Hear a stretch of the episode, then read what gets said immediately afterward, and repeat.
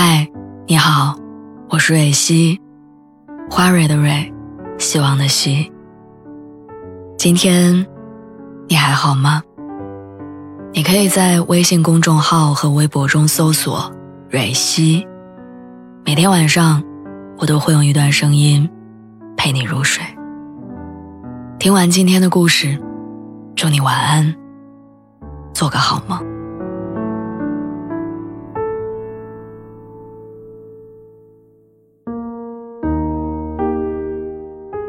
我曾经看到过一个调查，说北京最好哭的十个地方，排名第一的是地铁，其次是路边摊、天桥和加班的工位上。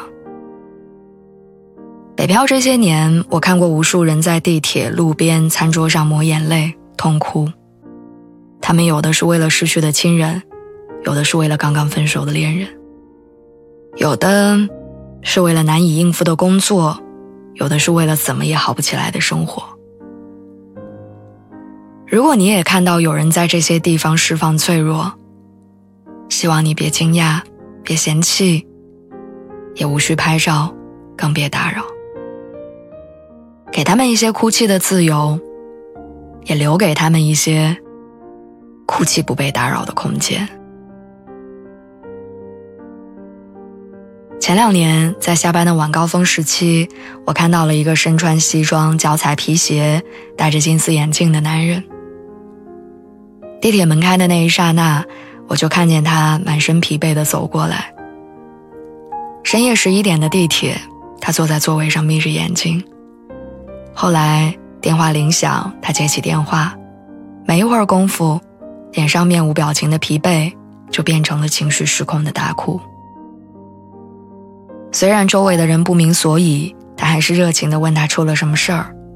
也有年纪相仿的大哥轻抚他的后背，他只是接过纸巾，轻轻地说了一句：“母亲去世了。”二十分钟之后，地铁到站，他擦好眼泪，站起身，跨了出去。我知道这短短几站的地铁时间，他的心里翻江倒海。直到他离开，我都没能把手上的纸巾送过去。或许我能做到的，只有不打扰的关心。我不知道你们失恋的时候会去哪儿。上周我和朋友去了一家家附近的小摊吃饭，结果没想到就在我们邻桌。一个长相清秀的姑娘独自坐在那儿，一边流着眼泪，一边往嘴里塞东西。听老板娘说，姑娘刚开始是和男朋友一起来的，男朋友甚至给她买了一束花儿但没吃几口，对方就提了分手。起初姑娘不哭不闹，冷静地跟他告别，然后对方转身离开，她大哭起来。老板娘特意叮嘱我们说：“不要过去关注那个姑娘，也不用安慰她，相信她能调节好，也相信她想要的，就是安安静静的自己待一会儿。”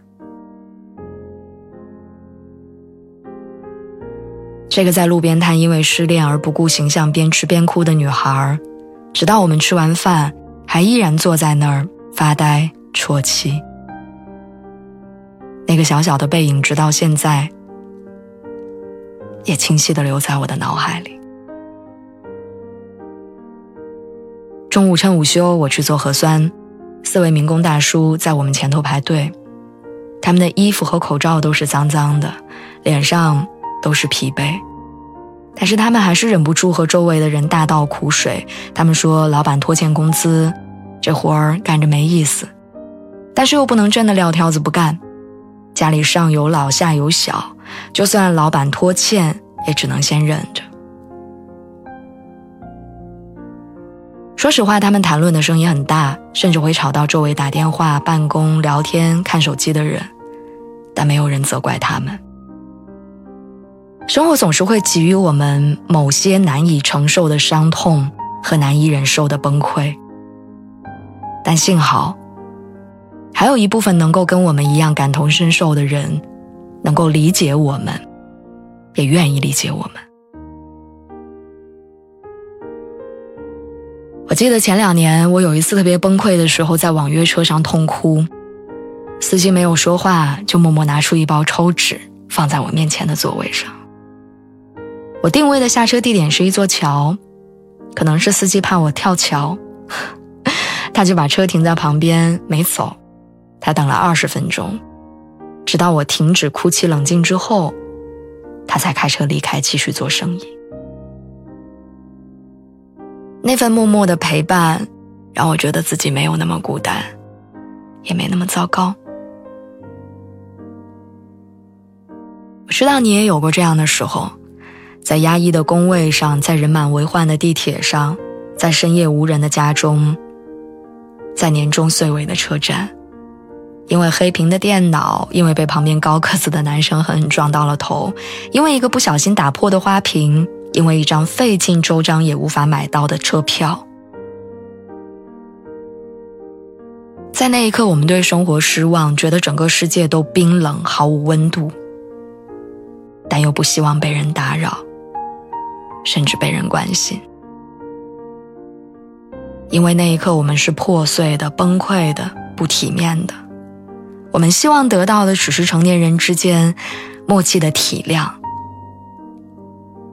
希望周围的人没有好奇的追问，没有惊恐的躲避，没有嫌弃苛责，或者没有大道理，只是用下意识的眼神和动作告诉你：“喂，你不是奇怪的。”也没有任何不雅或者不体面，你的难处我们可以感同身受，你的崩溃我们也曾经经历过。所以下一次遇到那个被生活难住的成年人，不要打扰他，也别嫌弃他。成年人恢复情绪需要自己的时间和体面，你只要等他们哭完。他们又可以做回那个